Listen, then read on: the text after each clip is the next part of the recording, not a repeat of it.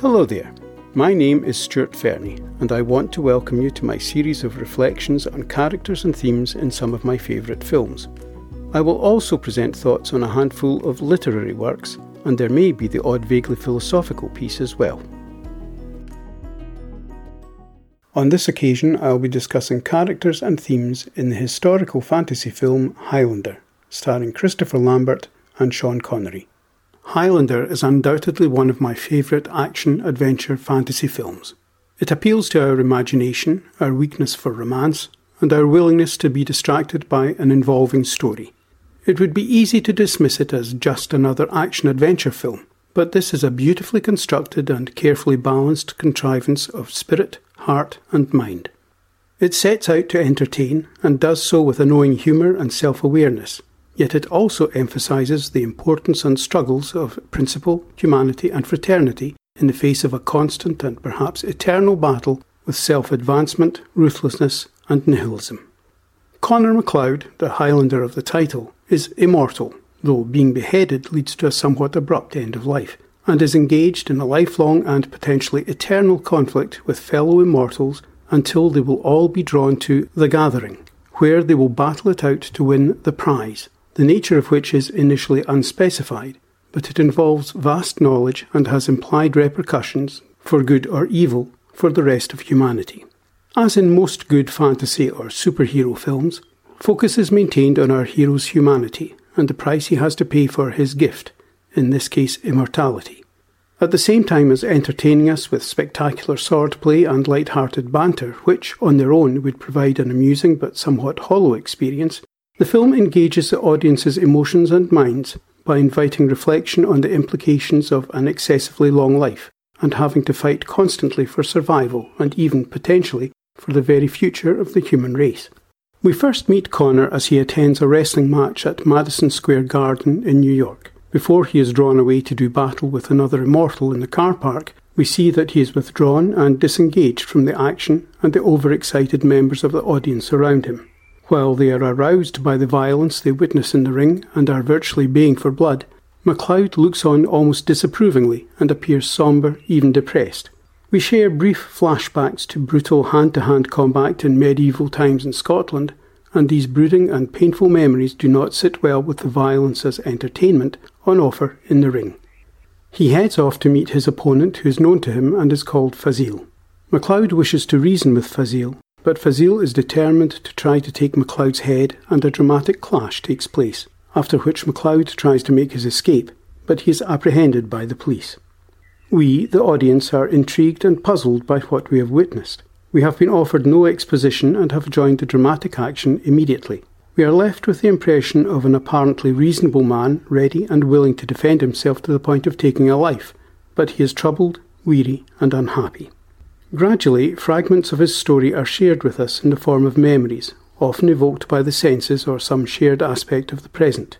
Eventually, we are shown extended episodes which build to provide a fuller picture of his life, full enough to allow us to understand his actions, reasoning, and motivation. This approach, vaguely reminiscent of the technique used by Marcel Proust in his writing, allows director Russell Mulcahy to play with the time frame so we perceive MacLeod through the puzzled and questioning eyes of the police in the present, while also gaining insight into his character and experience in the past, allowing us to understand him and feel we conspire with him in that we share the secret of his immortality and the frequent deadly conflicts he must endure. Our attention and emotions are thus engaged on several levels.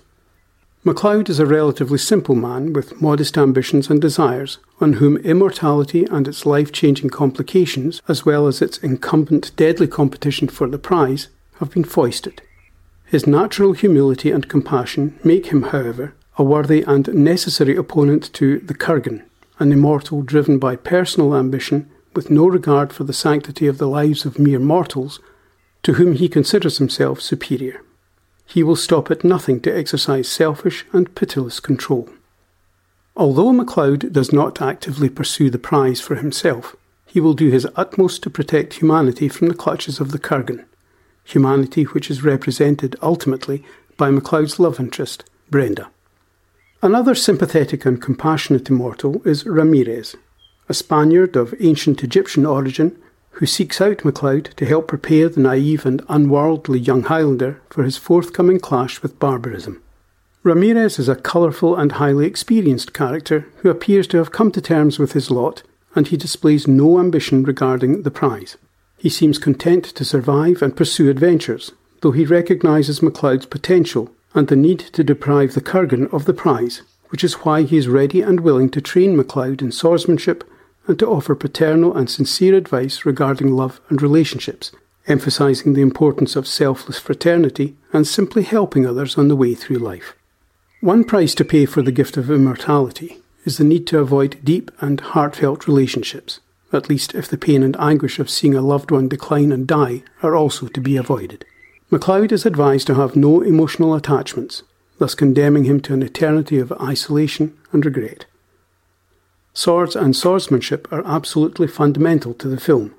There can be few martial arts more immediate and visceral, or in which levels of skill are more visible and dramatic, and which are more evocative of historic battles and events, and perhaps even old cinematic heroes.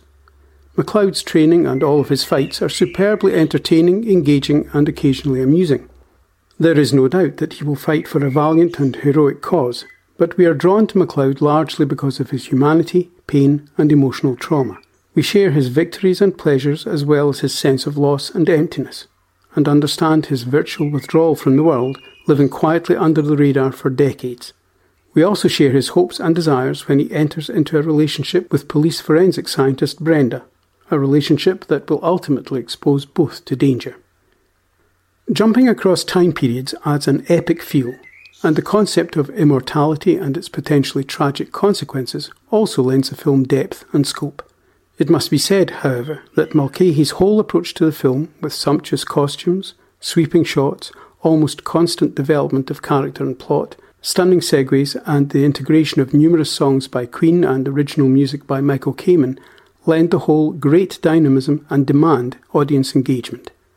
Although the script jars a little in places, pace and interest are maintained throughout, and humour is inserted regularly to break tension and to make an essential contribution to what is clearly intended to be a highly appealing piece of entertainment. Frenchman Christopher Lambert may perhaps be considered a strange choice to play an innocent young Scotsman, while Sean Connery's Scottish tones hardly reflect his character's Spanish and Egyptian background, but both play with great energy, sincerity, and humour and carry off their respective roles very successfully. Clancy Brown is simply superb as the Kurgan, while Roxanne Hart and Beatie Edney deserve credit for making their roles memorable and appealing. Although not a box office success initially, the film has gained well deserved cult status and spawned a number of sadly inferior sequels. I hear that a remake has been in offing for several years, but I have doubts as to whether the charm, romance, excitement, and sheer dynamism of the original can be replicated.